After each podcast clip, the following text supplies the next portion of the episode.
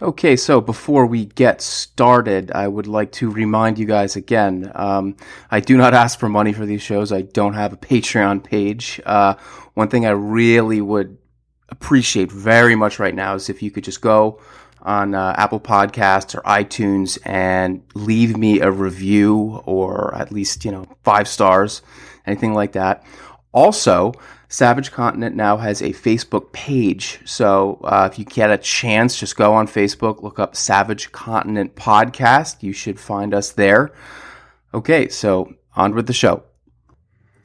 Okay, welcome back to Savage Continent. Uh, in our last episode, uh, we covered how this huge bluff that the Soviets had pretty much perpetrated for, I'd say, seven years uh, has just been blown wide open while boasting that he was turning out ICBMs the way Apple makes iPhones these days. Uh, we learned very abruptly in 1961 that it's all a lie. I mean, there were only four ICBMs operational and they could easily be taken out with uh, an American first strike. Uh, Soviet missiles are poorly defended. Their radar was bad. I mean, uh, several times you're going to have um, U.S. planes uh, go deep into Soviet territory and they're not even discovered. Uh, as for Soviet nuclear submarines, uh, we haven't really talked about them, but there were very few Soviet subs, and uh, compared to the American tri, uh, I'm sorry, Polaris program, um, they're very primitive. Uh, and even then, they're like almost all in port. Um, these subs were rushed into service. Uh, their early safety record is terrible.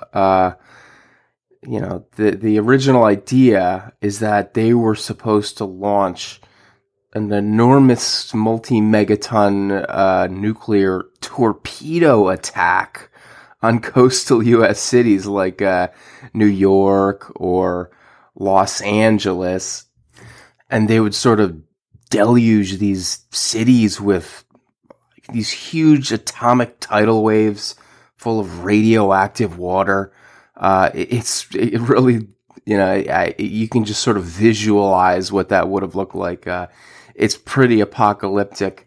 Uh, thing about a uh, a nuclear torpedo is that you can make it larger than you would uh, a, a nose cone on an ICBM. Uh, it's a nuclear torpedo could be fairly large, but at this point, the technology just isn't there and the program is sort of dropped. Khrushchev wants to go toe to toe with the US, but right now, uh, there is just no comparison. But then you sort of have to blame Khrushchev. He could have been open and had an honest dialogue with the West, uh, maybe allowed Eisenhower's Open Skies program to become a reality? Maybe? Uh, no. He understood correctly that make believe nuclear power can be just as good as the real thing, as long as the other guy would never get to call your bluff. Ah, uh, but those satellites, those damn satellites, damn them. Well, never mind all that. You see, it's not easy for someone to follow up somebody like Joseph Stalin and just say, hey, here it is. We don't have much going on. Let's sort of tone down all of this militarism. I mean, the fact is that the Soviet Union is a very militarized state. It always has been. Khrushchev is just not the kind of leader who has that sort of security. Uh, the Politburo probably wouldn't have gone in for that sort of thing anyways. And still, he has a couple propaganda victories under his belt that were very public and the whole world knew about them. The Tsar Bomba was the largest explosion in the history of mankind coming in at 50 megatons. Uh, he had Sputnik, the first man-made satellite in space, and now Yuri Gagarin is the first human being to go into space and come back down again. And let's not overlook the fact that Yuri Gagarin, just like Sputnik, got into space via the nose cone of an ICBM. And more importantly, he came back down safely. So if you can bring a live human being down to Earth safely in the nose cone of an ICBM, I think you could probably bring a warhead back down safely as well. And let's not forget that uh, he still has plenty of these short range, medium range, liquid fueled uh, ballistic missiles. Uh, this is one area where things have been working well for the Soviets. If he can only maneuver these missiles into place, perhaps, just maybe, this advantage the Americans have can be offset. In Cuba, you have this Fidel Castro guy who so far really seems like a dependable ally. Uh, he kind of reminds Khrushchev of Soviet communism in its early sort of optimistic days. And he develops this sort of emotional attachment to this young Cuban revolutionary. If these missiles become operational in Cuba, I mean, really all you have to do is place what? Two, three megaton range weapons on literally any American city. I mean, what difference does it make if America can place 200 weapons on your cities, your American rival will still sue for peace. I mean, would he trade New York City for Moscow, Leningrad, Kharkov, and then pretty much every other city in your country? Uh, hell no. He's weak. Americans can't take a punch. They can't sacrifice. I mean, they cry about how their fighting men suffered in World War II. They cry about Pearl Harbor. The Soviets took 50 times that damage. And they're still at the top table. When you get to an age where potential fatalities for even a small nuclear exchange are measured in the millions or mega deaths, the numbers get to be sort of numbing. What difference does it make if 10 million die or 100 million? It reminds you that Stalin quote where one death is a tragedy. A million is a statistic. If you're Khrushchev, you have to think to yourself, this little rich boy wouldn't be able to think of even a million casualties. He would be crying in his latte and popping Valium. What if this house in the Hamptons is in the Target area? I mean, uh, what would happen to his polo club? the Cuba gamble just seems like a good risk. What's about to happen, though, must have completely thrown him off balance. I mean, first off, Kennedy found out. Damn. Oh well, no worries. He's too weak and driven by political concerns to take too strong a stance. And he has midterms coming up. Why would he rock the boat? And oh yeah, I mean, we've already we've already had these same weapons pointed on all of his allies uh, Britain, France, West Germany, Japan nobody would have sympathy for him making a stink over these stupid little missiles. They tell him to get over it. Course, that's not what happened. Kennedy would literally fall back on SIOP 62 level threats of massive retaliation. I mean, what you have now is two startled and scared gunslingers with their fingers on the trigger. Just one squeeze and then cue the mushroom cloud montage. Then there's an infinitely more scary, I mean, in my opinion, figure. I mean, the person in whose country these missiles reside, Fidel Castro. And wouldn't you know it, he wants to go down in a nuclear blaze of glory. Has the world ever been in this much danger since that comet hit the dinosaurs? We shall see. This time on Savage Continent.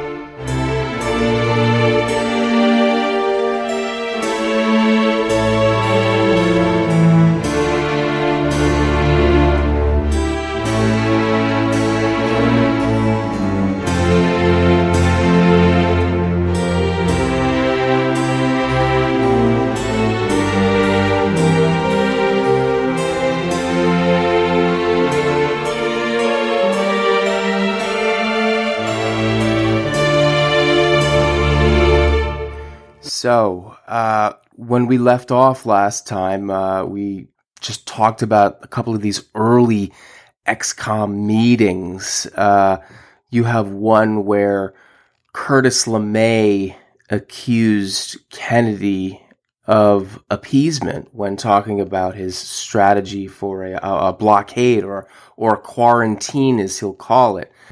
Accusing Kennedy of appeasement is loaded language. Kennedy's father had been badly tarnished by an unwillingness to take a firm stand against Hitler, even a- after everyone else had gone over to the other side. As uh, ambassador to the UK, he even disobeyed direct orders from FDR and negotiated with a, a Nazi economic advisor. Kennedy was well positioned for high office in those days, and that stance sort of did him in. Uh, Joe Kennedy, uh, John F. Kennedy's father, sort of lived through his kids politically thereafter. It was almost like his revenge against the people that had shut him out personally. You could say that his son John was sort of his stooge if you want to be cynical about it. But for LeMay to have gone there, I mean, that's a low blow. Uh, LeMay was an a hole. Even if you like the guy, you do have to admit it. He looked down on John, uh, and he didn't make any secret of it. Now, the thing that you have to know about these meetings is that there was a secret taping system. So a lot of what's being said was supposed to have been off the record, but it just shows you the kind of contempt that some of these guys had for Kennedy.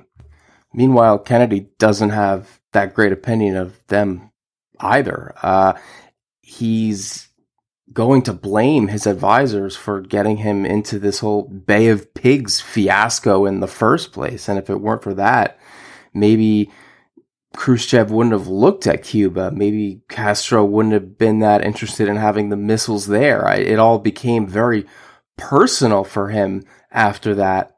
So, sickened by the bellicosity these generals were showing afterwards, he's going to sort of vent, uh, quote, these brass hats have one great advantage, Kennedy told his longtime aide, Kenny O'Donnell.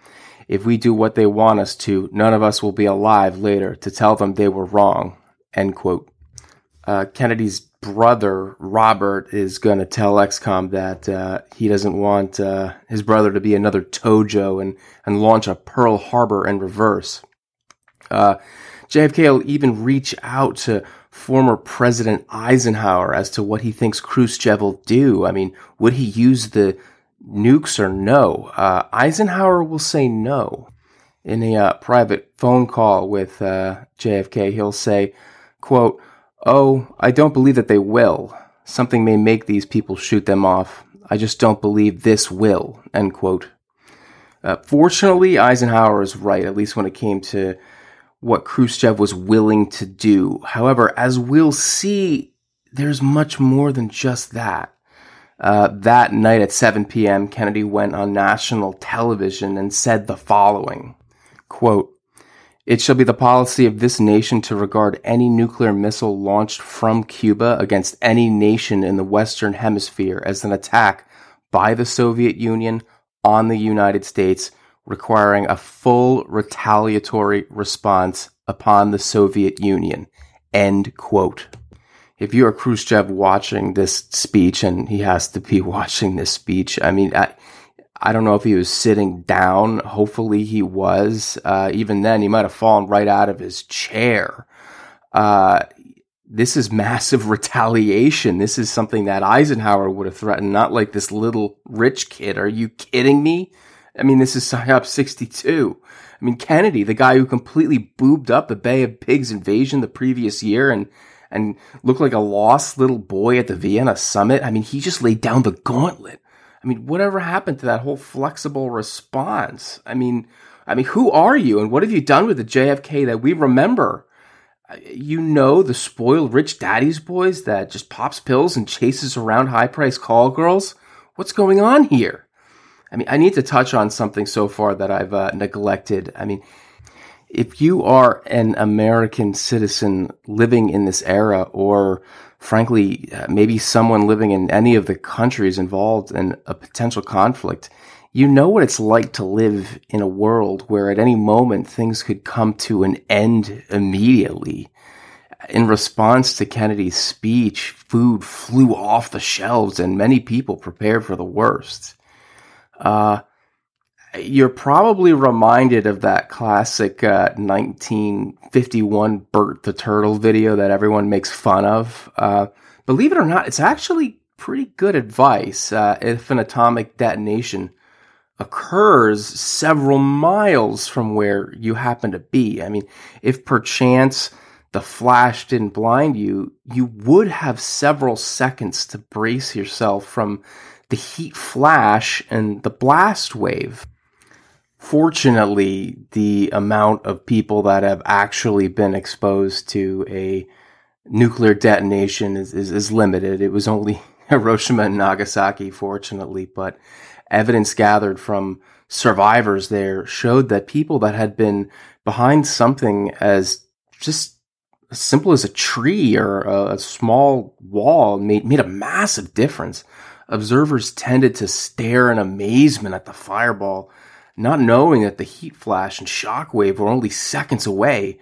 That's where a majority of the injuries really occurred. Of course, if you were anywhere close to the actual detonation itself, there really was no hope for you, and people really did understand that. This whole Cuban Missile Crisis episode sort of reminds me of an episode of the uh, Twilight Zone entitled uh, The Shelter. Uh, if you haven't seen it, I think you can get most of this stuff free online. It may even be on YouTube. Um, it had actually aired the previous year in 1961, and it is just like such a great show. Um, certain episodes of the Twilight Zone really stand the test of time, and, and this is one of them. Uh, the scene is a birthday party in this really nice, picturesque suburban neighborhood on Maple Street. Uh, Bill, Doc, is having a birthday party, and there are three couples invited there with children and everyone's telling Doc what a great guy he is and, and teasing him about all of this hammering that's going on in the night. Of course, these guys have been friends for a very long time, I think like 20 odd years, and, and he takes it all in good stride. Then, uh, Bill's son comes in and he said the TV said to turn on CONELRAD. Now, CONELRAD was basically a, an acronym for uh, Control of Electromagnetic Radiation. It was active from the 1950s up until uh, 1963. It was kind of like the precursor to the emergency broadcast system. What would happen is any radio program or TV show would be interrupted by a government announcer basically sort of telling you what to do. So in this episode, uh, it said 1104, our distant early warning line and ballistics line reported uh, evidence of unidentified flying objects, and they believe they could be incoming ICBMs. And then everything goes to this code yellow, and uh, code yellow means one thing that there's an incoming enemy attack. So everyone is advised to go to prepared shelters if they have one. Uh, you know, if not, go to your basement or whatever. So um, everyone leaves the dinner party. They all just like rush out. You know, they run to their houses. But one by one, everybody returns to Bill's house. Turns out no one has a shelter, Bill built. So Bill kind of remains locked in this downstairs space that he has. And you can tell it's built up. It's got bricks around it and everything.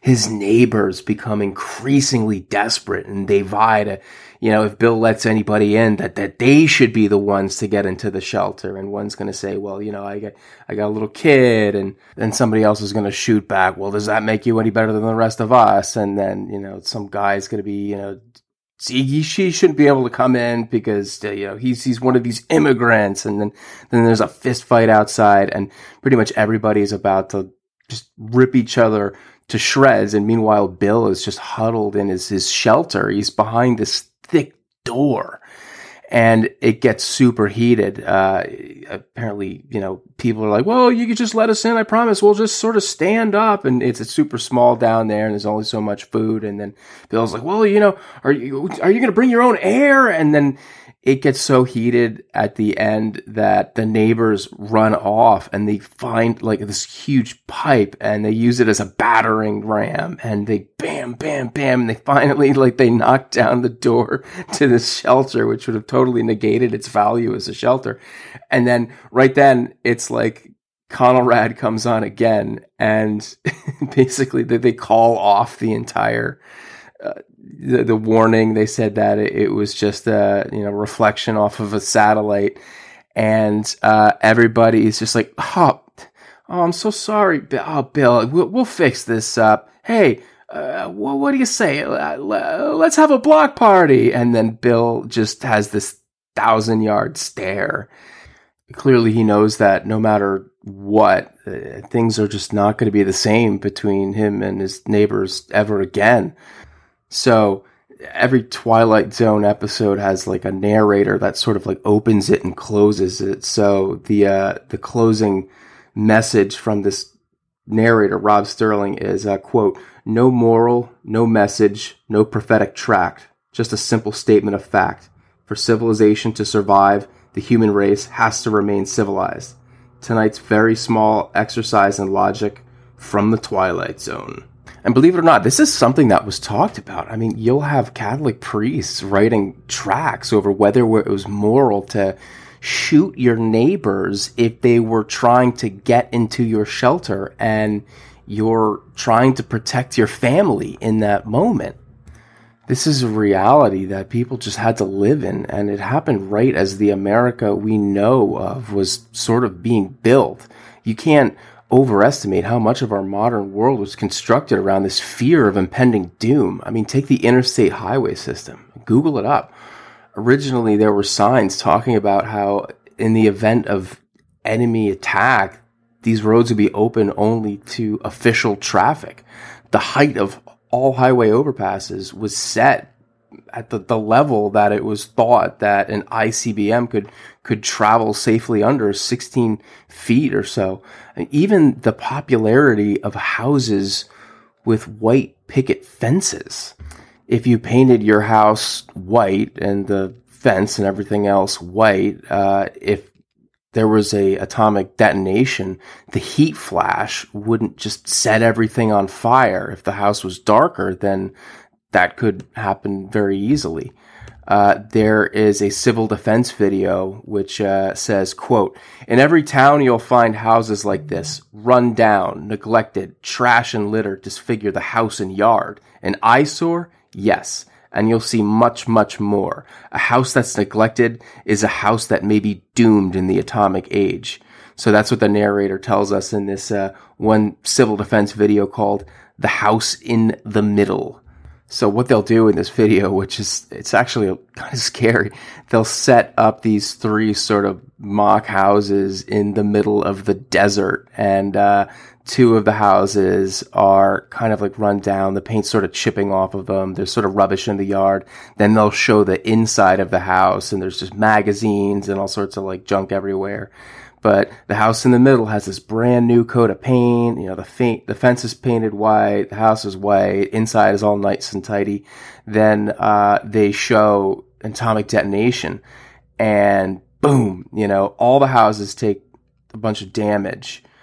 But the two houses with the junk and they're not well painted, they just sort of burst into flames and they burn to the ground. But the house that's, you know, well capped and it's uh, it, it's painted white, it actually it's not undamaged, but for the most part, it just doesn't burst into flames like the other houses do, and it just shows you the power of one of these heat flashes. And yeah, I mean, just painting your house white, why not? So that becomes popular. Uh, so the civil office of civil defense is this uh, sort of government organization that's going to put out hundreds of videos and pamphlets advising on people what to do in the event of a nuclear attack. And uh, of course, as I mentioned, the uh, biggest push is going to be for the construction of fallout shelters. Uh, as we talked about in the uh, first episode, the 1950 uh, Castle Bravo test made people acutely aware of the dangers of nuclear fallout. And the idea is if, if you're near ground zero, there's not much that can really help you. The, the blast, the heat, and the fire are going to make that situation hopeless. But most people, especially the people in the America we all you know know and love in the suburbs, uh, you know, they might be spared that. If you could find a place adequately shielded from radiation for two weeks, you might be all right. So there's one video that I found particularly striking, and you can do a deep dive on these things. There are tons of these videos just still online, and they're quite fascinating because, again, it's it's like this picturesque 1950s, 1960s America, and the stuff they're talking about is absolutely just it could not get any darker. Uh, there's one from 1963 where this reluctant uh, council member makes a presentation to a town meeting requesting funds for a, a, community fallout shelter. And he explains the basics of fallout and uh, that, you know, everything that I told you so far is just, you know, kind of a real layman's, you know, demonstration. Um, he'll respond to questions. He gets one question: uh, "How far do you need to be from an explosion to live through it?" And he answers, uh, "Well, uh, quote, let's take a, a 20 megaton surface burst." 20 megatons is absolutely like nuts, by the way. I mean, the, the biggest explosion the US ever did was 15 megatons. And then he's going to respond, uh, You would have a good chance of surviving if you're 12 miles from the point of detonation, provided you knew what to do, you know. And then there's a woman just gets up. He's like, well, what do you do? And councilman is like, a number of things. The first sign of a nuclear explosion is a blinding flash of light. That means you have three seconds before the heat or thermal wave. During those few seconds, you should try to get away from windows and behind something solid. That would minimize the burn effect, which lasts for five seconds. Then you would have one minute to seek maximum cover before the blast. If possible, go below the surface of the ground. After the blast is over and the fall, the fallout will not begin for at least another 30 minutes. During that time, you should seek a shelter where you can remain for at least several days. Then there are questions like, uh, how do you know when to come out? What if my husband is in a different shelter? Why are they pushing family shelters? Uh, what happens when you come out of a shelter, is there anything left outside? And then he'll answer to that one. The fact that you've survived the initial blast means there is a great deal remaining outside. He talks about decontamination teams, the, the, the safety of seal food and, you know, the water that might have been exposed to radiation. Um, you know, he can wash fruits and vegetables and they'll be okay, but the water has to be from underground sources. And then something interesting happens. This agitated man gets up and, and unexpectedly said, May I have a word, sir? I've been sitting here for 15 minutes and listening to you, and I'm appalled that you would lull these people into a false sense of security. So your your councilman, he's he's playing it cool. He's like, I wasn't aware of any lulling. You gave me the impression that we would be safe in these so-called community shelters. And then he's like, safe from fallout, yes? Isn't it a fact that blast and fire are by far the most deadly of all thermonuclear effects, and that when a bomb hits, our homes will be pulverized? And you say, that would happen within a few miles of the burst in a direct target area. I'm speaking of places where there are survivors. Do you mean to imply that we are not a direct target area? I don't know if we would or we wouldn't. Not a direct target area with our up to date chemical plant and our modern county airport only two miles away. He's like, I can tell you from reliable sources that the enemy would not have enough weapons to hit every plant or population in the United States. I say that we are a prime target area and nothing can save us. And at that point, the room gets like all disturbed and people start like muttering. And then another man gets up and he's actually the same actor that plays Bill in that Twilight Zone episode. Um, and then this is this is the part that really kind of strikes me. He says, "Sir, your remarks are familiar to me. I have thought them myself. I have felt them myself. The feeling of futility, of doom, and I have felt the opposite too. The sureness that it could never happen, that it was much too horrible to happen. Then one day I realized that." These two apparently opposite views had much in common. Both led to complete inaction. Both allowed me the leisure of doing nothing about my unique predicament as a 20th century man. I had faced two possibilities world peace and world destruction. I was totally reluctant to face the third, a possibility of a nuclear war in which some will survive, the most difficult of all to face because it requires intense preparation, work, sacrifice, and money for a day we hope will never come. If it doesn't and the world is spared, who will care how much these things have cost? If it comes and we are ready, then whatever we have spent will be cheap. You might say a form of insurance. Ladies and gentlemen, I ask your assistance in constructing shelters in our public school. And then everybody gets up and they clap. And then, you know, there's this, the narrator kind of does a voiceover. It's like, Chain reactions are difficult to stop when started. Okay, so we will get back to kind of the plans for people surviving nuclear war, but I really want to get back to our story.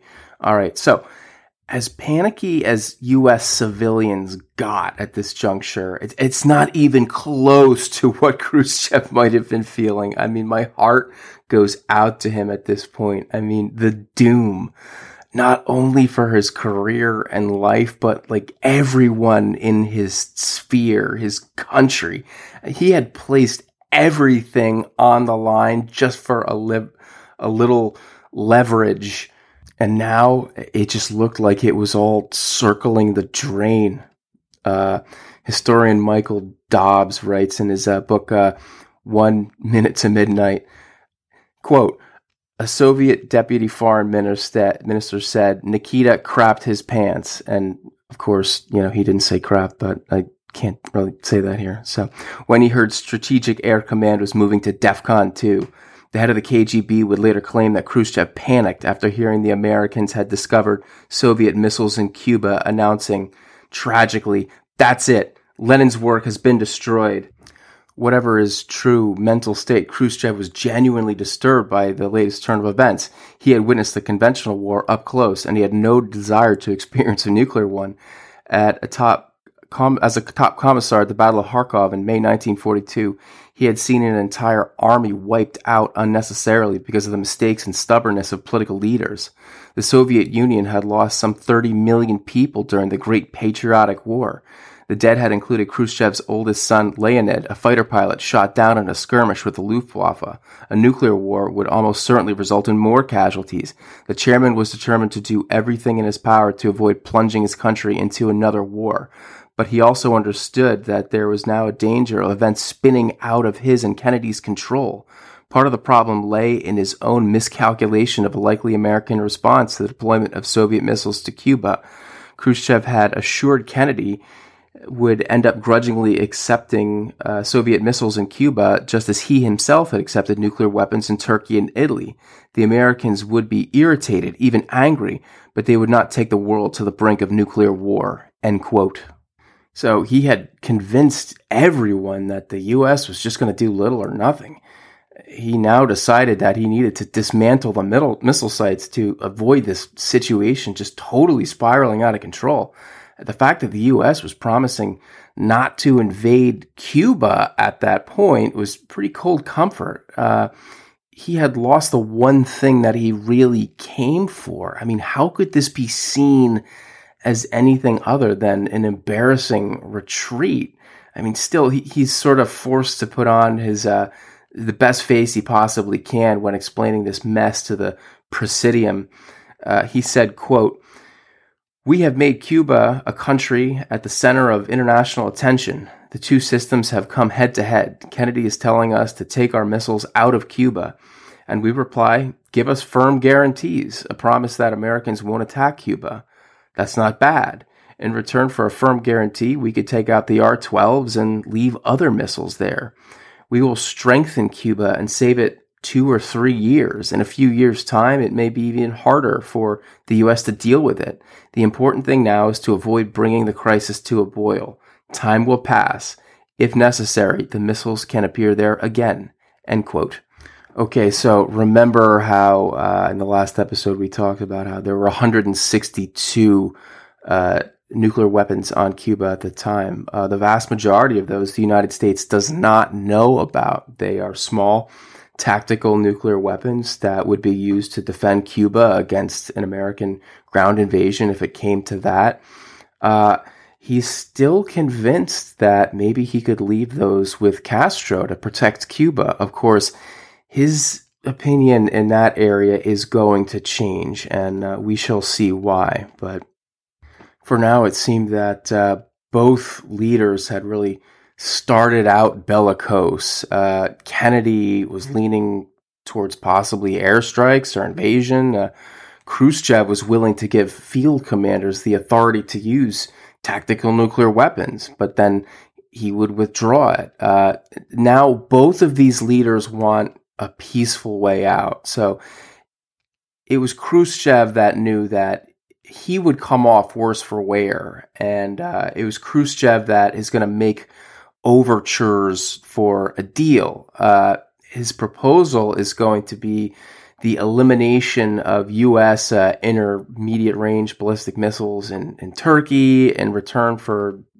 elimination of like those same Soviet missiles in Cuba. So, as the crisis is sort of reaching its climax on uh, October 26, uh, Khrushchev is going to write this uh, telegram to Kennedy. Quote, if you did this at the first step towards unleashing of war, then well, then it is evident that nothing else is left to us but to accept this challenge of yours. If, however, you have not lost your self control and sensibly conceive what this might lead to, then, Mr. President, we and you ought not now to pull on the ends of the rope which you have tied the knot of war, because the more the two of us pull, the tighter that knot will be tied. And a moment may come when that knot will be tied so tight that even he who tied it will not have the strength to untie it. And then it will be necessary to cut that knot. And what that would mean is not for me to explain to you because you yourself understand perfectly all of the terrible forces that our countries dispose. Consequently, there is no intention to tighten that knot and thereby to doom the world to the catastrophe of thermonuclear war. Then let us not only relax the forces pulling on the ends of the rope, let us take measures to untie the knot. We are ready for this. End quote you gotta love Khrushchev's imagery here. You can really see his sort of simple peasant background kind of shining through. Uh, as it is, both leaders really want to disengage, but there's going to be a couple of episodes that could have just directly led to a chain reaction where war happens anyway. So uh, a spy plane is mistakenly going to fly into Russian Siberia and only makes it out through real sheer luck. Uh, another spy plane gets shot down over Cuba, and then I kid you not, a bear breaks breaks into a Minnesota SAC base, sets off sabotage alarms, and then nearly scrambles a bunch of nuclear armed fighter interceptors. And then there is the Russian submarine B 59.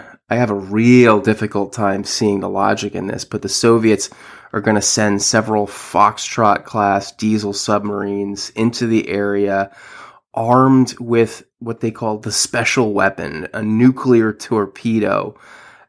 It's about the same size roughly as the Hiroshima bomb each one of these torpedoes. I, I, just don't understand how this is a good idea. So one of these subs finds itself being depth charged for days on end. Uh, inside the sub, in this tropical heat, the temperatures are past 140 degrees. The sub's been out of contact with Moscow for days on end. Uh, the captain, uh, Valentin Grigorievich Savitsky, decides to shoot the torpedo he has a political officer who also agrees to shoot the torpedo. Usually it's just those two officers that are going to shoot this. Uh, technically, it's a T5 nuclear torpedo.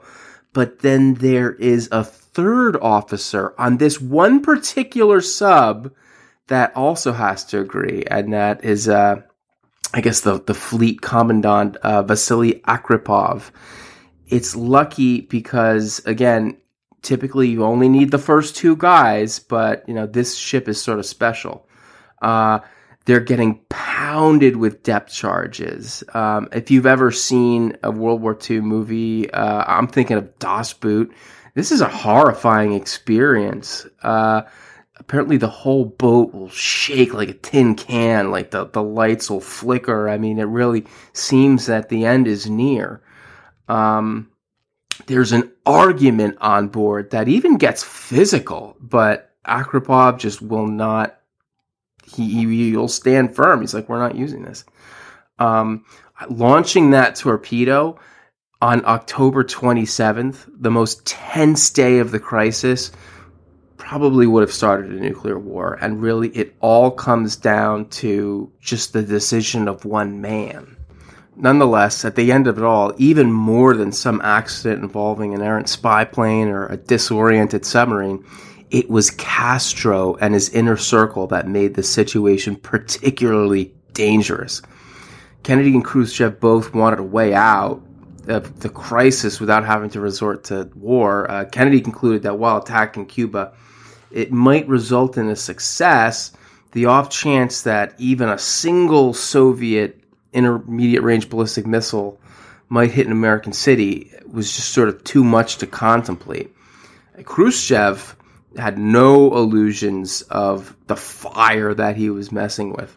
From the moment he's aware that Kennedy knew, he was just looking for the nearest exit. I mean, they might talk big, but you get the feeling that you're dealing with mostly normal people. I mean, the more I read about this emotional time, uh, I, I try to imagine Khrushchev in a sort of a rock and a hard place situation on one side you have the US and NATO, you know, we, we, can nuke you if you cross us, but then this deal with the Cubans. You get the feeling that these guys actually are welcoming that sort of apocalypse.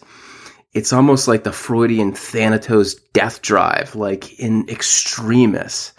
I mean, have you ever had a friend that calls you up in the middle of the night and you don't know if they are like under the influence of something and then you try to talk them down from whatever their emotional state is?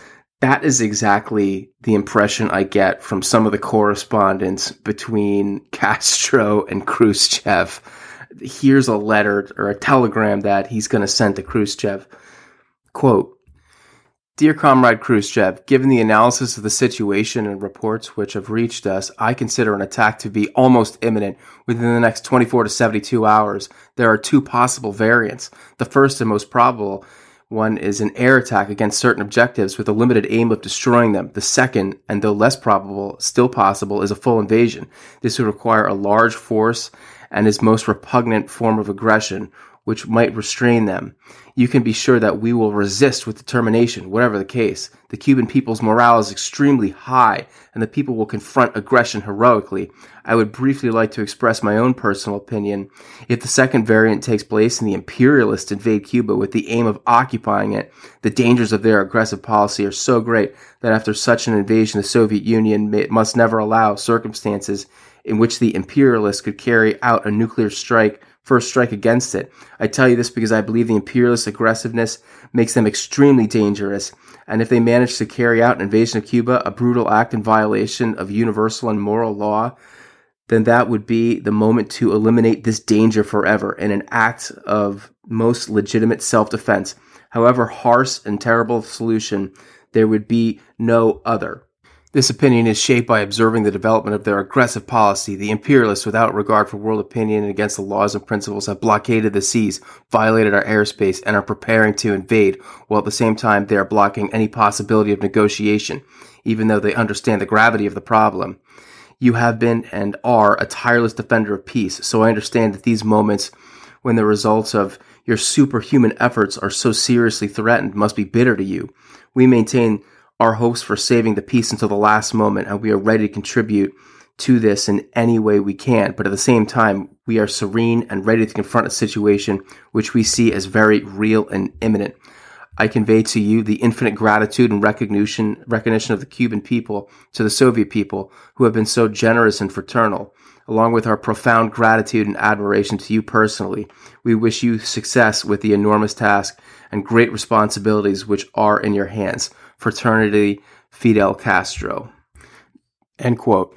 Now, apparently, Castro was sleeping very little. He he was pacing around. He would draft a number of these letters, you know, crumple them up, throw them into the trash. He was chain smoking. I mean, he, he was just kind of losing his mind a little bit. Um, Khrushchev became very nervous about Castro. So PBS NewsHour did an interview in 2001 where uh, Robert McNamara gets interviewed. This, of course, is uh, JFK's Secretary of Defense, and uh, Keith Payne, who at the time was a, a, professor at Georgetown, kind of like a def- civilian defense analyst. So uh, in the interview, uh, Payne says this quote: "I think one of the most important messages regarding the Cuban Missile Crisis is that the other side may have uh, ideological zealots in control." End quote. So in this interview, McNamara is going to assert that apparently Castro and his second in command Che Guevara were recommending to Khrushchev that the nuclear missiles be used not in defense, but in a first strike. Uh, McNamara will say, quote, on the 27th, a majority of Kennedy's military and civilian advisors were prepared to recommend attack. At the time, the CIA said they did not believe there were any nuclear warheads there for the missiles. It wasn't until 30 years later that we learned that there were 162 warheads there. Uh, 90 for tactical use against an incoming attack and 60 for missiles targeted at the US, which would have killed 80 million Americans. Uh, so the moderator is going to say to McNamara, uh, quote, 30 years later, you said you discussed this with Castro, end quote. McNamara will respond, uh, yes. I was there when we learned from a Russian general, there being a conference in Havana, Castro was chairing a meeting and examining this. General Gribkov, uh, when he retired, had been commander of the Warsaw Pact forces there in 1962. He said as a young colonel he went to Cuba in this venture. He disclosed that there were 162 warheads there. I turned to Castro, said McNamara, and said, Mr. President, I have three questions. One, did you know the warheads were there? Two, if you did, would you recommend they be used? Three, if they were used, what would have happened? And he, this is of course Castro, Bob, I did know they were there. I did recommend they be used. And then I asked, uh, what would have happened to Cuba? And Castro said, it would have been totally destroyed. You and Kennedy would have done the same thing in the case of the U.S. End quote. So the moderator is going to you know say to McNamara, uh, uh, "quote He he he saw no other way out," and then McNamara responds, uh, "No, he would have pulled the temple down on his head." By the way, that is so metal. I love that. he pulled the temple down on his head. Uh, so Keith Payne says, uh, let me follow up on that because uh, Che Guevara specifically said he was, quote, ready for martyrdom. And he thought that, uh, quote, Cuba was a country ready for national martyrdom. He then quotes uh, Soviet Vice Premier uh, Mikoyan, who apparently says to Che Guevara, uh, quote, we see your willingness to die beautifully. We do not think it is worth dying beautifully. End quote. Uh, so Che Guevara in November 1962 did an interview with Sam Russell of the uh, the Daily Worker, and he said, "quote If the nuclear missiles had remained, we would have fired them at the heart of the U.S., including New York City. The victory of socialism is worth millions of atomic victims." End quote. Uh, che would reflect on the episode a year later, uh, writing, "quote." Here is the electrifying example of a people prepared to suffer atomic immolation so that its ashes may serve as a foundation for new societies. When an agreement was reached by which atomic missiles were removed, without asking our people, we were not relieved or thankful for the truce. Instead, we denounced the move with our own voice. End quote. So Khrushchev will have to go back to the Presidium and tell them pretty much that these are not people we can deal with, that they are maniacs. Khrushchev's son, Sergei, who is one of his major biographies, said, quote, he had to inform Moscow as quickly as possible of his decision to sacrifice Cuba. Quote, let them be aware as they drew up their plans that Cuba was willing to perish for the sake of victory when he heard Castro recommending a first strike against the U.S., the Soviet ambassador Alexeyev was, quote, speechless and frozen, holding his breath as he listened to Castro tell them it's either we or they. If they want to avoid receiving a first strike, said Castro, if attack is inevitable, then wipe them off the face of the earth.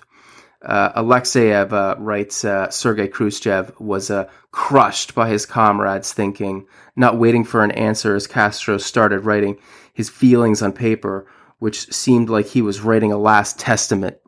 So Khrushchev is going to call a late Sunday night meeting at the Kremlin with uh, his advisors. Uh, they met in the the code room of the the Soviet Foreign Embassy. Khrushchev ordered, "quote remove them, remove them, remove them as quickly as possible. Get the missiles out of there, end quote. Uh, he would tell Foreign Minister uh, Andrei Gromyko, quote, we now have common cause to save the world from those pushing us towards war, end quote. Uh, according to Sergei, uh, Fidel was, quote, he was furious. Castro was mortally offended. He had not managed to engage in a fight with the Americans. He now considered Nikita Khrushchev a traitor. He went on to say, for the sake of this bright future, Castro resolved unhesitatingly to sacrifice Cuba, an international martyr to world communism. Cuba would perish, yes, but socialism would be victorious. Perhaps it was for this that he agreed to place foreign missiles on the island. The motherland or death, we shall be victorious. That became the meaning of his existence. That is why Castro maintained the unshakable calm in the face of impending danger. End quote. Historian Michael Dobbs writes this quote, Castro's suggestion that he consider a preemptive nuclear strike against the United States filled him with foreboding. Even though Khrushchev was a gambler by nature, his Presidium colleagues would later accuse him of, quote, harebrained scheming. Uh, he would not tempt fate. Fidel Castro was at home in Midrado when he heard of the dismantling of the Soviet missile sites in a telephone call with uh, an editor of La Revolucion, Francis Carlos Franqui. The Associated Press teletype was reporting the text of a letter from Khrushchev to Kennedy, which had just been broadcast over Radio Moscow. The newspaper editor wanted to know, what should we do about the news? What news? Castro said. Franqui read the news bulletin over the phone and braced himself for the explosion. Son of a bitch! bastard, ale. Fidel went on this vein for some time, beating even his own record for curses. To vent his anger, he kicked a wall and smashed a mirror. The idea that the Russians had made a deal with the Americans without even bothering to inform him cut him to the core. Dobbs goes on to write uh, Saturday afternoon, uh, October 28th, Khrushchev's letter to Castro explaining the reasons for his decision to withdraw the missiles reached the Soviet embassy in Havana several hours after the Radio Moscow broadcast. Uh, when Alexeyev tried to deliver the letter, he was informed that Fidel had left town and was unavailable. In fact, Castro had no desire to meet with the Soviet ambassador. He was furious with Khrushchev for abandoning Cuba and its climactic moment with the showdown with America. Fidel did pay a brief visit to Soviet military headquarters in El Chico in an attempt to get more information. General Pliyev confirmed that he had received an order from Moscow to dismantle the missiles. All of them? Castro said. All. Very well, Castro replied, struggling to contain his anger. He stood up and said, Fine, I'm leaving now. End quote. Historian Paul Johnson talks about the uh, kind of the political fallout that would occur because of these sort of secret sequence of events and kind of how it was perceived in the wider world. Quote, this is what the world knew at the time, and it hailed the Kennedy victory, as did the president himself. Chortling over Khrushchev's discomfiture, he crowed, I cut his balls off. Castro, not having been consulted by Khrushchev, and learning the news on the radio, smashed a looking glass, shouted abuse at his Soviet friend, and called him a man with no cojones. The view of Khrushchev's colleague was uh, different, but equally unfavorable. When the Soviet Presidium dismissed him two years later, it referred to his harebrained scheming, hasty conclusions, and rash decisions and actions based on wishful thinking. There is no doubt that the world came closer to nuclear war, probably closer than at any other time, before or since. End quote as you may imagine, uh, Curtis LeMay is not happy with how everything went down either. He's going to call it, quote, the, de- the greatest defeat in our history. Now, looking back, we consider this to sort of be the high point of the Cold War, but uh, the thing is like the Cold War is sort of like a, a market with, with tops and bottoms, and uh, nobody really knows when you're at a top or a bottom at the time. I mean, the U.S. is going to move on to get bogged down in Vietnam three years later. The Soviet Union, quite literally, would just lose command of their reason. I mean, all you need to do is Google up a graph of U.S. and Soviet nuclear weapon inventories after this point, and you'll see what I mean. Uh, the Soviets just never stop. I mean, they have 1,600 weapons in 1962. By 1987, they're going to have 45,000. I mean, the U.S. nuclear arsenal is it never passes 30,000 and actually went into decline during the 70s and 80s. Nonetheless, their move reflected this pessimistic turn in doctrine. SIOP 62 had returned. I mean, maybe Eisenhower had been right all along. Historian John Lewis Gaddis writes, quote, What kept war from breaking out in the fall of 1962 was the irrationality on both sides of sheer terror.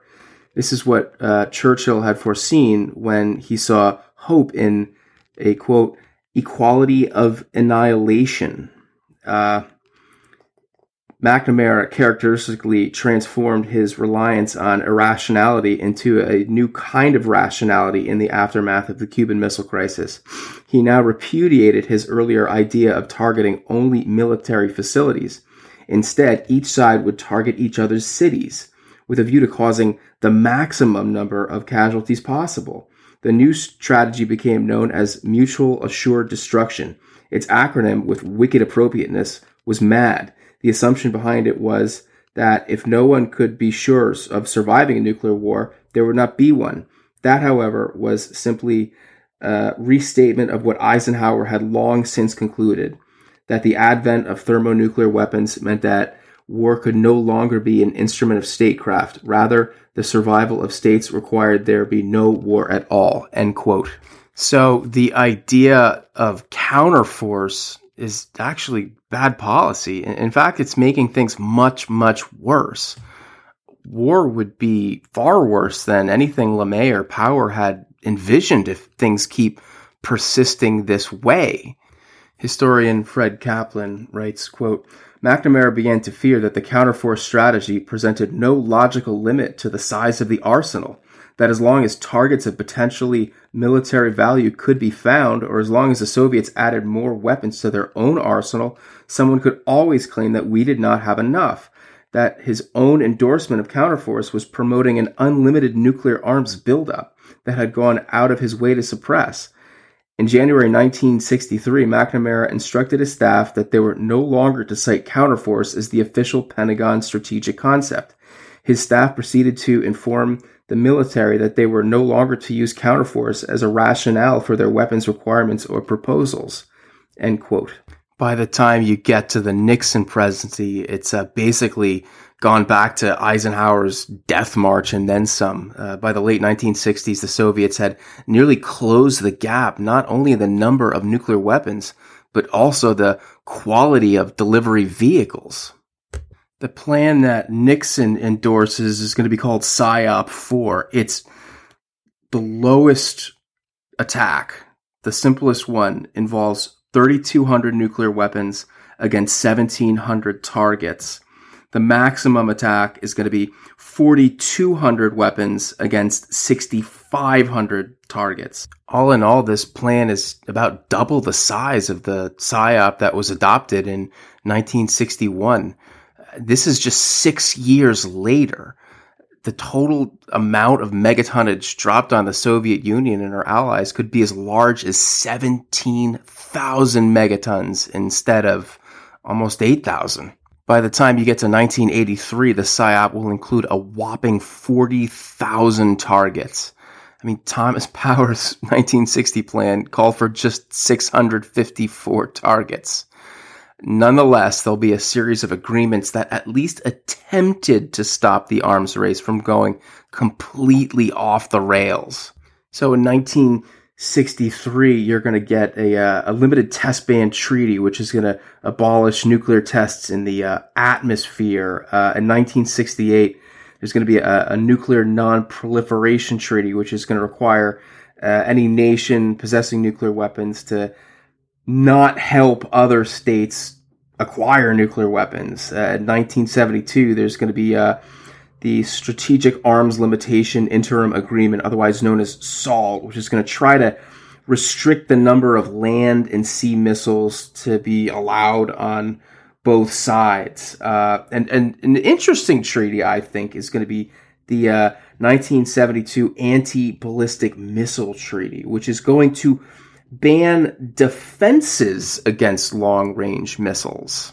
That last one may seem a little bit counterintuitive. I mean, why would you want to get rid of a defense against missiles? But the fact of the matter is that it is much cheaper just to build more missiles than it is to create some sort of a defense system in which you shoot down these missiles that are going, you know, well past the speed of sound.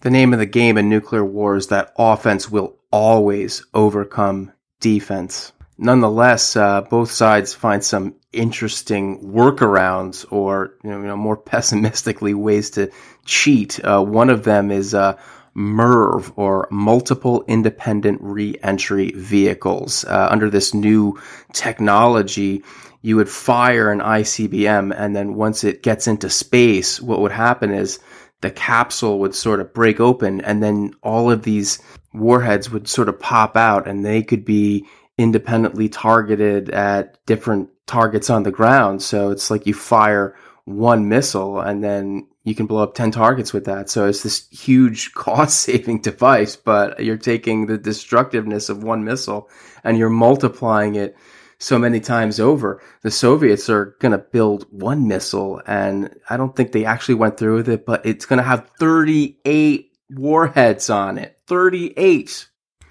Now, you get the feeling that in America, at least, regular people sort of quietly threw in the towel when it came to the prospects of surviving a general nuclear exchange. Perhaps like many existential threats, it's just much easier to ignore them. Like in that civil defense video, believing, you know, it will never happen, or if it does happen, we're all toast anyway, so who cares? Unfortunately, there's a sort of economic logic that reinforces, it reinforces the, the general doom and gloom synopsis.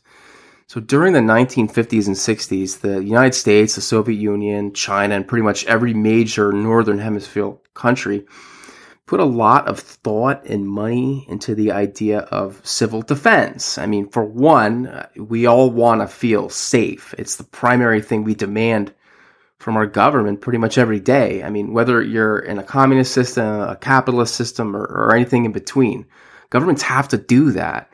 But ensuring the survivability of your population can act as a deterrent as well. I mean, if an enemy delivers a first strike, it won't be nearly as devastating if you can protect your people or even parts of your industry, your commerce, or, or even you know some aspects of your defense. I mean, some countries went all in. Switzerland guaranteed shelter space for every one of its city citizens in the uh, event of war. Um, some countries allowed themselves to be woefully underprepared. In Britain, you're and this is you, there's videos of this. It's it's it's hilarious. Uh, you're told to basically take a sturdy door off of its hinges and then lean it up against the wall in an interior space of your house. And then you're supposed to pile bags of earth on top of the door to keep out the toxic radiation. It's like a, a uh, like a preteen slumber party structure, but in a, in a nuclear apocalypse. That's that's what's going to protect you.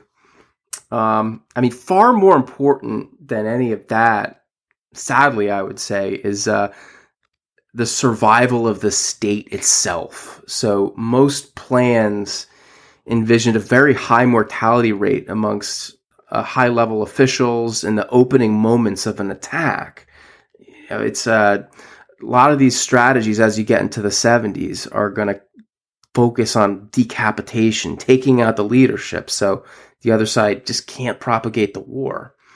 Um, the top rungs of the military might also be wiped out in a preemptive attack. So uh, every high level government post is going to have this line of succession, at least a dozen names deep.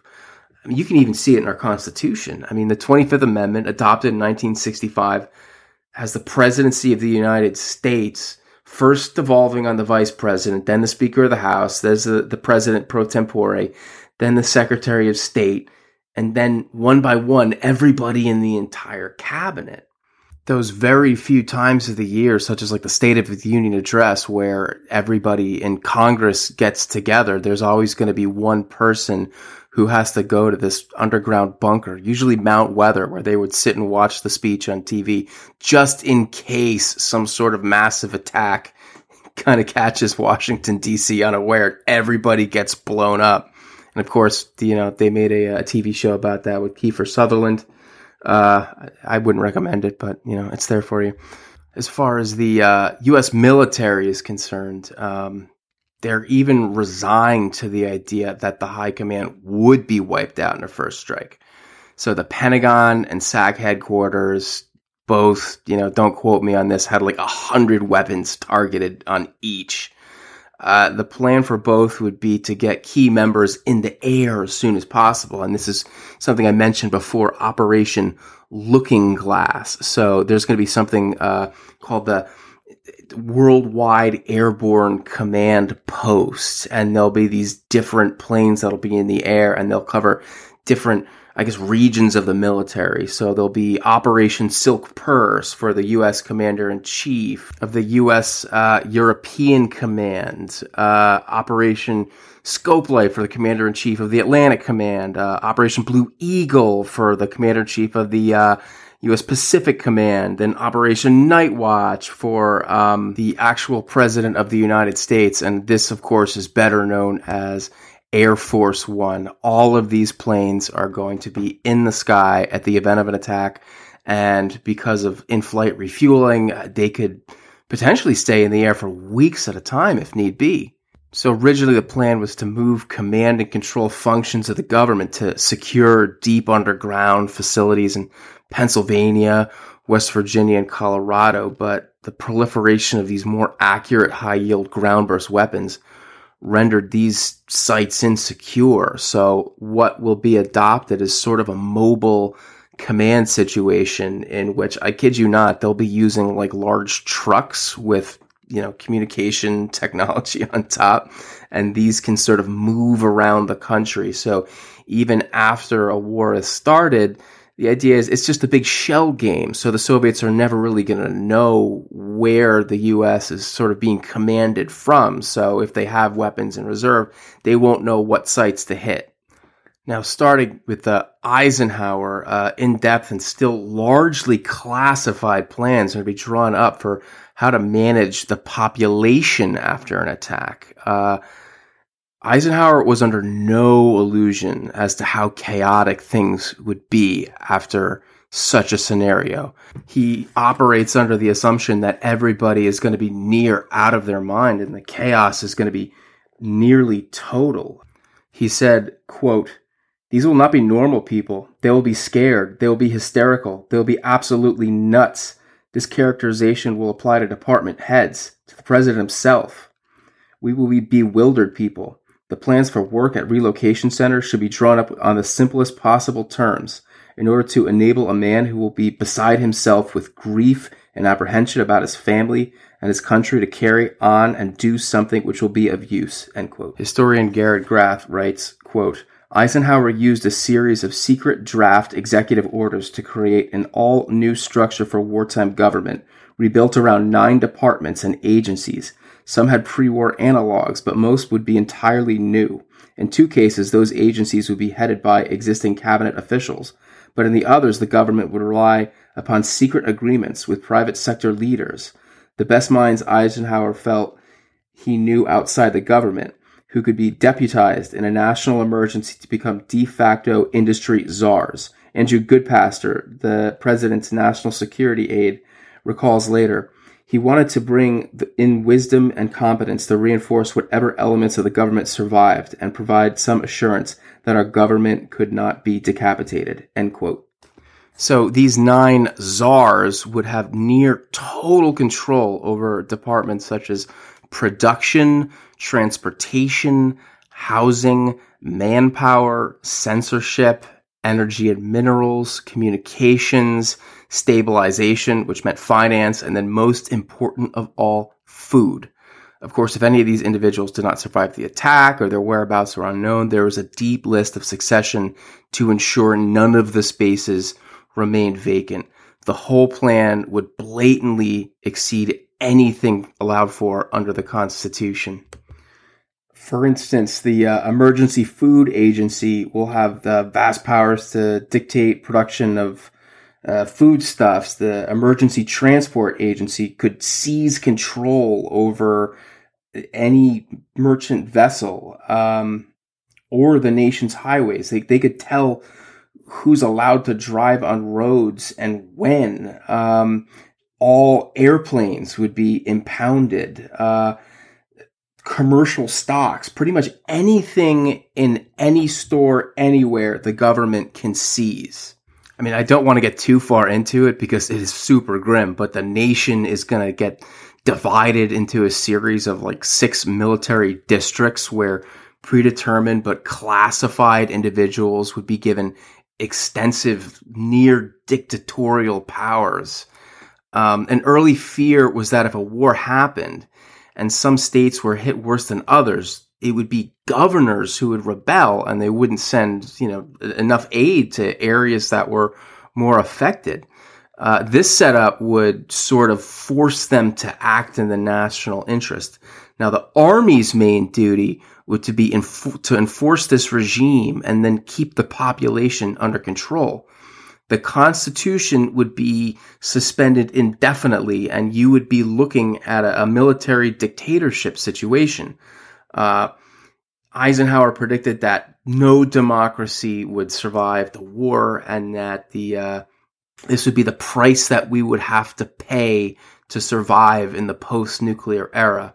Uh, you probably would end up with in a compulsory labor situation where wages would be paid in food, in clothing, or like any other sort of essential. Uh, no government seriously considered the monetary system not being completely upended in a general nuclear exchange. Nonetheless, uh, in discrete locations all around the United States, large amounts of uh, cash were kept sort of locked away in reserve just in case something like this were to happen and then there would be no money around. Uh, chances are all money would be worthless and we would have to go back to a barter economy, but it was still there nonetheless. Of course, you may be thinking about all that gold uh, at Fort Knox, and uh, unsurprisingly, the vaults there were designed to withstand a nuclear attack. Although, again, once you get to like the late 60s and 70s, really, there's no place where you could keep anything safe from a nuclear attack. So, all of this begs the question why did the government largely abandon plans to help average people survive in the post apocalyptic aftermath? through the late 1950s, the government did spend a modest amount of money on civil defense, but it was mostly in the area of education, pamphlets, films, or even large mass rehearsals. Uh, Operation Alert was a massive national exercise that affected every major city in the United States. Uh, hypothetical bombs were dropped on each, and everyone had to rehearse their own role in response to the crisis. I mean, check out some of the newsreel footage on YouTube for Operation Alert 1954. I mean, Times Square is completely devoid of people at 1 p.m. It's super eerie. Uh, 13, 31 New Yorkers are arrested for noncompliance, I think. Uh, So ironically, Vyacheslav Molotov was in town for the operation. So the Soviet foreign minister got to see how the U.S. would respond to a, a thermonuclear attack from his country. So the Kennedy administration made the largest efforts to invest in, in public shelters. And I'm just using the term shelter because there's a fallout shelter and then a bomb shelter, and they're not the same thing. So these are fallout shelters. Um, so with all the talk of the the Soviet, the missiles and scares, like honestly, if you're the worrying type in 1961, I mean, just wrap your mind around the idea of it. You know, at this point, compared with just five or ten years before, I mean, the pressure for safe places for people in the event of war was just immense. Uh, Nelson Rockefeller in New York was a, a huge supporter of these things. Eventually, New York is going to have something like 18,000 public fallout shelters. Um, his national security advisor, uh, McGeorge Bundy, was against it, however. Um, Rand is going to run some war games, and the results were not promising. They concluded that if the Soviets diverted a mere 10 or 15 missiles to U.S. cities, uh, fatalities would increase by about 20 million even under the most favorable circumstances regarding shelters. So politically, it's just not really workable when you really sort of look at it. Uh, Kaplan writes uh, this quote: "Was building 54 million new urban fallout shelters really a good idea? Since the effects of blast and fire." From even a modest attack against cities would far exceed the effects of fallout, thus negating the entire shelter plan. Conver- conversely, building blast shelters on so grand a scale would cost tens of billions of dollars and would not be effective against the damage from thermal heat and possible firestorms anyway. End quote. And you get these bleak images of people going into even the best shelters and the heat of the firestorm overhead would be such that you literally get cooked like meat in an oven. And these things did happen, uh, particularly in, in, Hamburg and Tokyo. Nonetheless, uh, Kennedy feels that he just can't remain inactive. Um, he meets with Rockefeller and uh, our friend Herman Kahn after the Berlin crisis and agreed to add 107 million to the defense budget uh, on top of what had already been added earlier in the year. That's a 500% increase from just the year before. And it's now that you get those signs that you've seen on the sides of buildings in major cities with the three upside down triangles. And the idea is they have to be readable if a person only having a cigarette lighter you know, comes across that sign, they'll know a shelter's there. So in a war condition, power's out, everybody's freaking out. This has to be an absolutely unmistakable sign that here's a place where you can run and you might be okay. Once you run down into those shelters, there are going to be crackers for you to eat for the next two weeks. I kid you not. The company that made Keebler, like they devised these crackers, 50 gallon drums of water to drink. And then he used the drum as a commode afterwards. And then, uh, first aid supplies. I mean, it's so grim, but I mean, again, it, just walking around the city, seeing these things there, it was supposed to give people just an added sense of security. If the unthinkable happens, at least there's some kind of a plan. They're going to plan an article for Life magazine September 15th, uh, title being, You could be among the 97% to survive if you followed the advice in these pages. There were plans for Kennedy to go on TV and basically hawk this fallout shelter pamphlet with uh, the you know, titles included uh, fallout protection, what to know about nuclear attack, and and what to do about and another one, uh, shelter living will be as healthy as you make it. Um, eventually, this all sort of quietly gets dropped. The problem with educating people about nuclear war is at some point they're going to reach the conclusion that, frankly, if you're in a city, uh, it's very unlikely that anything you do is going to help you survive. There simply is too little time for you to get where you actually need to be uh, to be safe. You're you're just screwed. Nonetheless, there will be innumerable manuals and guides to how to survive a nuclear war. And, um, you know, I must say, I really identify with people who would fly down this rabbit hole. You read some of this material, and it can be engrossing. The idea that you can somehow, through your own wit and know how, be a survivor. I mean, that's something we can all relate to at least mentally. Uh, somehow we all see ourselves living to the end of the disaster movie, but realistically, let's face it, uh, we most it would most likely be otherwise. Beyonce might be a survivor, but she would not survive a nuclear exchange. So in the end, Kennedy just had to cave to grim reality. And then, of course, there is a flip side. I mean, the Soviets see everything that's going on in the United States, and they're just going to use it as an excuse to build more and more weapons. Really, the only thing you can do is just have enough reserve force left after you absorb, you know, your, your original enemy strike to sort of strike back and make it just not worth the while. So this idea of the triad is developed with a 400 megatons minimum per leg. So that'll be land, air, and sea. So of course you have your your land-based ICBMs, you have your your bomber delivered weapons, and then of course your sea-based leg, which is going to be mostly nu- nuclear submarines. So a Soviet first strike may take out one or two, but never all three. The second strike would be so devastating that the whole enterprise would be irrational. So the U.S. would develop a, a 17,000 megaton total inventory by 1968. Um, the idea is that you would have a massive reserve for a second strike or even a third strike if the war were to keep going. Because let's face it, it's going to be hard for you to produce more weapons once war starts because these big facilities that these you know, warheads are created at, I mean, they're probably going to be gone in the first strike. The most conservative estimates had about 50 million Americans dying in even the most modest of exchanges.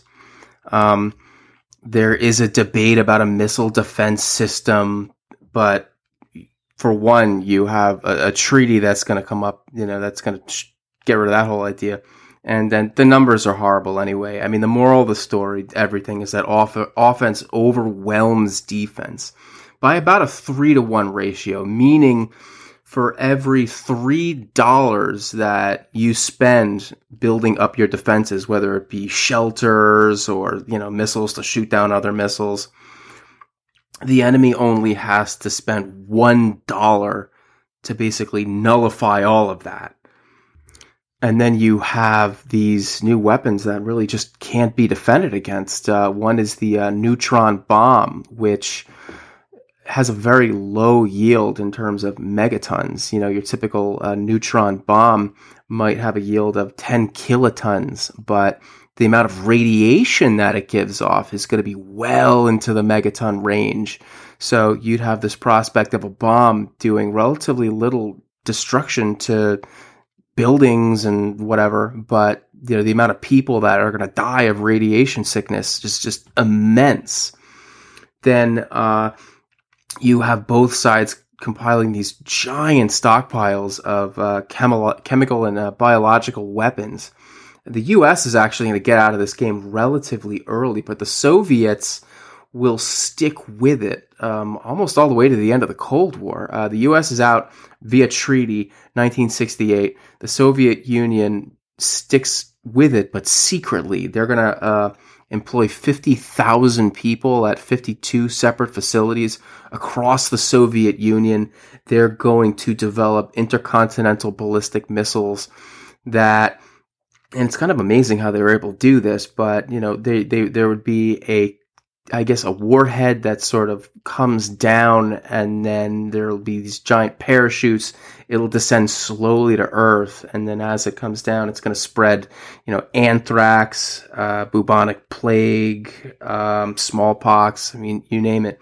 There's even a cruise missile that is supposed to fly over enemy territory slowly and just sort of disperse plague spores wherever it goes. Uh, that was never actually built. You know, fortunately, it stayed in the theoretical stage. Now that leads me to probably the most dark and actually my favorite uh, weapon devised during this whole era. Um, so the Soviets were constantly afraid that their leadership would be decapitated in a U.S. first strike. Uh, newer missiles called uh, the Pershing uh, sort of put the Kremlin within five minutes. I mean, there's no way the leadership get away. I mean, they'd build a elaborate network of underground high-speed rail lines to maybe get the leadership out of harm's way, but you know, there would be seconds to spare. Honestly, it just wasn't realistic. Um, they also feared that in a moment of crisis, the people tasked with using the weapons would get cold feet. Uh, there were a couple scares where uh, missile crews were given orders to move to combat status. And in every instance, everybody would call back with like, uh, are you sure? Is this for real? Uh, huh? so if a first strike was incoming, that could be fatal. The Soviets didn't believe in hardening silos to really any serious extent. They just believed in sheer overwhelming numbers. I mean, you could build 50 cheap ICBMs for the cost of like one seriously hardened missile site. And moreover, these could be mobile. I mean, I'm sure you've seen those big missiles on some huge truck that looks like it has a hundred wheels and in some dictator's parade. Uh, you get the picture. They wanted to be able to fire all of these back, even if the leadership was gone.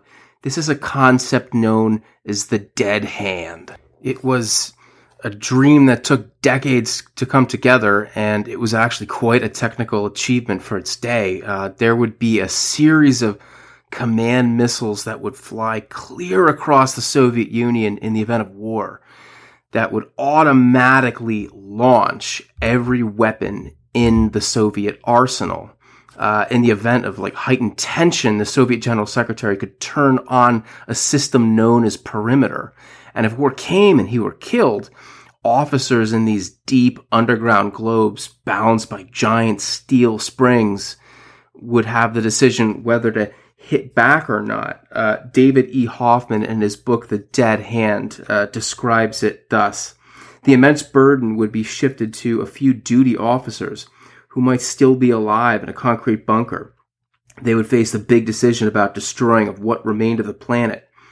This was not only a concept, but an elaborate program which took a decade to build. It was perimeter. Buried deep within the idea was an even deeper, far more frightening concept that the Soviet leaders considered a totally automated, computer driven, retaliatory system known as the dead hand. It would still function if all the leaders and all the regular command systems were destroyed. Computers would memorize early warning and radar nuclear attack data, wait out the onslaught, and then order the retaliation without human control. This system would turn over the fate of mankind to computers. End quote.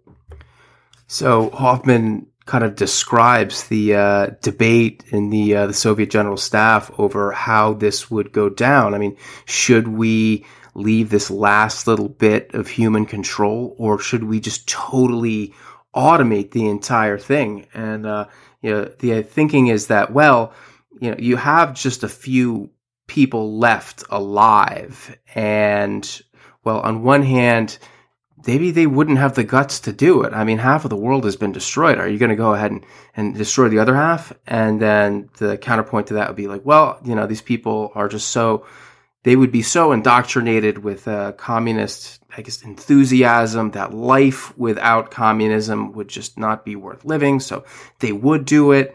Uh, at least officially, only the perimeter system existed, and there was that last little bit of human control. But you know, uh, you hear other sources which will say, no, no, no, it, there actually was a totally automated system.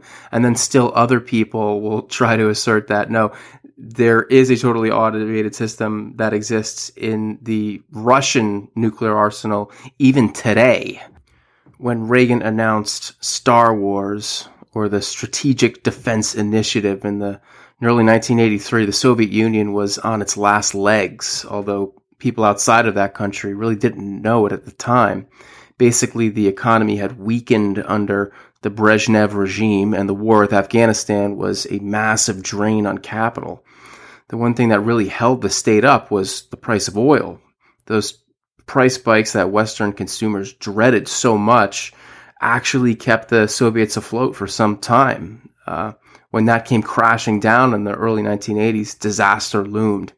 Traditionally, historians like to cite involvement in the arms race as the cheap reason for the Soviet collapse. In reality, it was probably a whole constellation of factors. Kennan was right. If contained, the regime would collapse on its own. As for our story, it's not over yet. As of this recording, there are 1,300 weapons in the global stockpile, and of those, 3,700 could theoretically be fired within the next 15 minutes. The world might not be on a knife's edge like it was in the 60s or even early 1980s, uh, but it's still a dangerous place. We can't pretend that these weapons of mass destruction really aren't a thing anymore. They wait silently in warehouses all over the world. You may drive by some every day and not even know it. They are very patient like that. Next time on Savage Continent, let's turn back the clock to 1917. You've seen the end of this rivalry of world systems. Now let's see the beginning. Join me next time on Savage Continent. Okay, one last thing before we go. Uh, if you have enjoyed this episode or any of the uh, four other episodes that I've done, uh, you know, once again, I, I, don't ask any sort of compensation for any of this. I don't have a, a, uh, Patreon page. The only thing I ask is that you please go on to uh, Apple Podcasts or iTunes and just leave me a rating or a, a five star review. Um, and then again, we have a, a Facebook uh, page. Uh, just look up uh, Savage Continent Podcast. It should be right there. So just please take a look at that. I am working on a, another series right now. It's going to be on the fall of the Romanov dynasty and the rise of the Soviet Union. I probably have about three episodes written out already, but there'll be quite a few more. Hopefully, I'll get some material to you within a couple of weeks uh, and hope to see you soon.